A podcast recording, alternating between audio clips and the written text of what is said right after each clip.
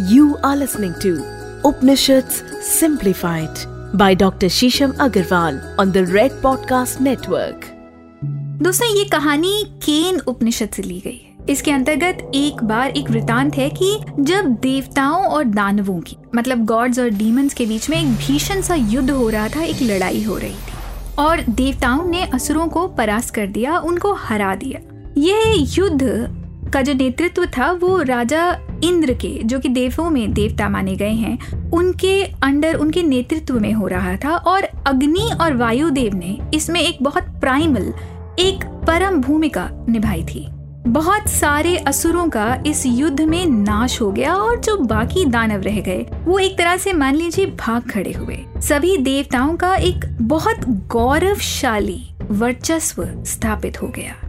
परंतु धीरे धीरे देवताओं में एक अजीब सा अभिमान आने लगा। वे अपनी प्रतिष्ठा में चूर होने लगे और एक मद सा उनके अंदर छाने लगा। वो बहुत ईगोइस्टिक होते जा रहे थे। जिन असुरों से उन्होंने युद्ध किया था, वही आसुरी प्रवृत्तियाँ अब उनके अंदर खुद आने लगी थी। वे ईश्वर की सत्ता से अपने को पृथक मानकर अपनी ही एक अखंड सत्ता बनाने लगे। और यूनिवर्सल एनर्जी को डिफाई से करने लगे।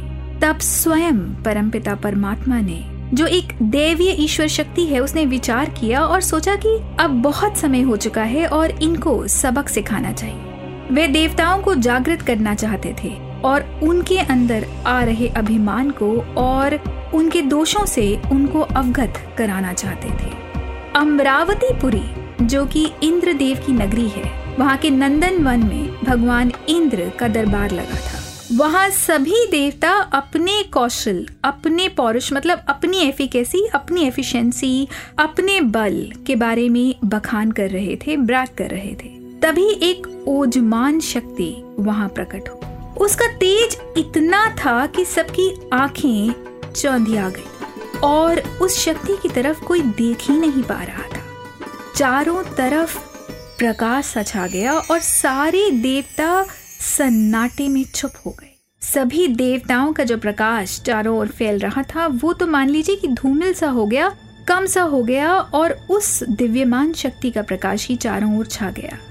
तब इंद्र देव के कहने पर अग्निदेव को भेजा गया कि जाओ, उस परम प्रतापी पुरुष के बारे में सारे भेद लेके हमारे सामने प्रस्तुत करो। परंतु इतने गहन प्रकाश और ओज को अग्निदेव स्वयं भी झेल न पाए, वो भी उस प्रकाश में धूमिल होने लगे। उनका उस प्रकाश पुंज के सामने खड़ा रहना भी मुश्किल हो गया। अग्निदेव जो कि खुद हर चीज़ को जलाकर राख कर सकते हैं, वो खुद उस प्रकाश पुंज के समक्ष जलने लगे। तब उस दिव्य प्रकाशित पुरुष ने अग्निदेव से पूछा, तुम कौन हो और तुम्हारा उद्देश्य क्या है?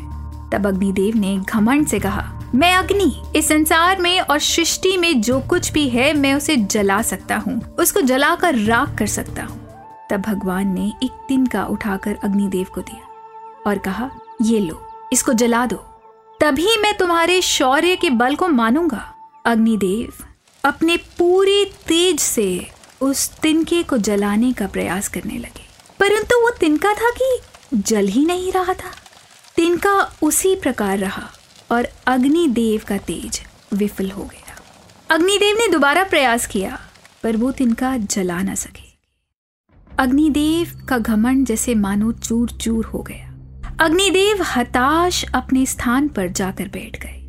इंद्रदेव के बहुत पूछने के बाद अग्निदेव ने बताया कि इस पुरुष का जो बल है और तेज है, वो असहनीय है। ऐसा पौरुष उन्होंने पहले कभी नहीं देखा। इसके बाद इंद्रदेव ने वायुदेव को भेजा, ताकि वह उस दिव्य पुरुष का भेद जान सके। परंतु वायुदेव भी उस परम पुरुष के समक्ष निस्तब्ध खड़े रहे। उसके पौरुष का नाश न कर सके। वायुदेव, जो कि पृथ्वी की गंध को अपने में समेट कर रखते हैं और संसार को गति देते हैं, उनकी अलौकिक ऊर्जा भी उस दिव्य आत्मा के सामने निस्तेज हो गई। जब उन्हें ईश्वर ने उस तिनके को उड़ाने को कहा तो वायुदेव ने भरसक प्रयास किया, पर वो भी उस तिनके को जरा भी, तृण मात्र भी हिला नहीं पाए। वो तिनका जहाँ पड़ा था, वहीं रह गया।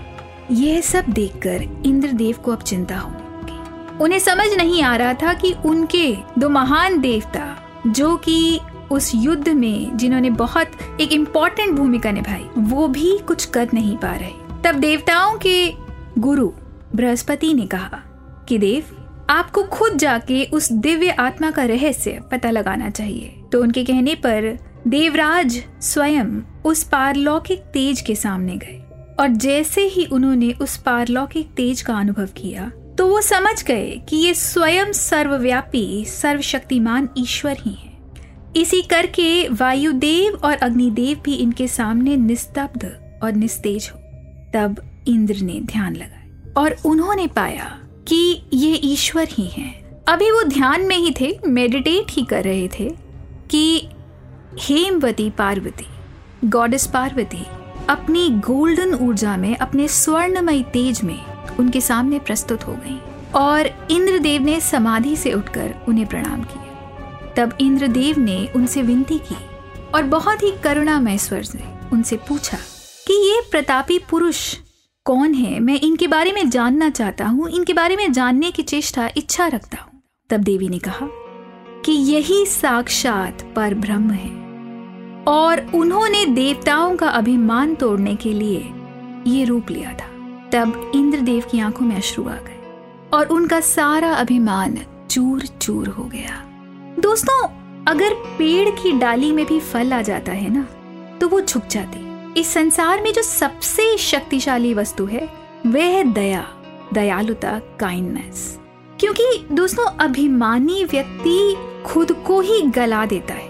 जब तक आपके अंदर ईगो है, मद है, आप कभी भी अपनी रियलिटी का, अपनी सिचुएशन का करेक्ट एनालिसिस कर ही नहीं सकते। आप जान ही नहीं सकते कि क्या सच है और क्या नहीं, क्योंकि ईगो आपकी आँखों पर एक पर्दा, एक वेल सी हमेशा बना कर रखता है। अगर आप में स्ट्रेंथ है भी तो वो आपको ओवर कॉन्फिडेंट बना देता है। या कभी कभी आप सामने वाले की शक्ति का आंकलन ही नहीं कर पाते। आपको पता ही नहीं कि आपके ग्राउंड्स क्या है। और आप एक तरह से कह लीजिए स्वॉट एनालिसिस मतलब स्ट्रेंथ वीकनेस अपॉर्चुनिटी स्ट्रेट इसमें से किसी भी चीज़ का एनालिसिस करेक्टली कर ही नहीं सकते, क्योंकि आप अपने यूनिवर्स में अपने आप को ही प्राइम मानकर हर चीज़ कर रहे हैं। ईगो आपको कभी भी सच नहीं देखने देता। और जो आपका सच है, आपसे बेहतर और कोई जान नहीं सकता। तो अगर आप अपनी परिस्थितियों को सही रूप से पढ़ना चाहते हैं, अपने आप के बारे में जानना चाहते हैं तो ये बहुत इम्पोर्टेंट है कि ईगो से अपने आप को दूर रखें। बहुत सारी सिचुएशंस में ऐसे एनालाइज करें सिचुएशन को, जैसे कि एक थर्ड पर्सन की सिचुएशन है। जब आप अपनी लाइफ को एक थर्ड पर्सन परस्पेक्टिव से देखने लगेंगे तो आपको भी अपनी लाइफ का एक एरियल व्यू मिलेगा। एक थर्ड पर्सन परस्पेक्टिव मिलेगा।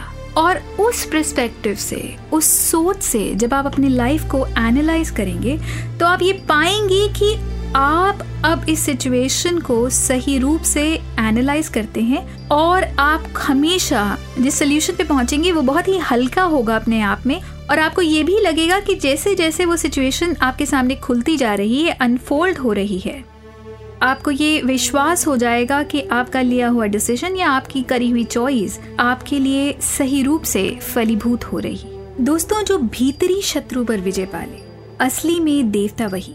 यही इस कहानी का सार था और यही केन उपनिषद हमारे सामने रखना चाहते थे। धन्यवाद।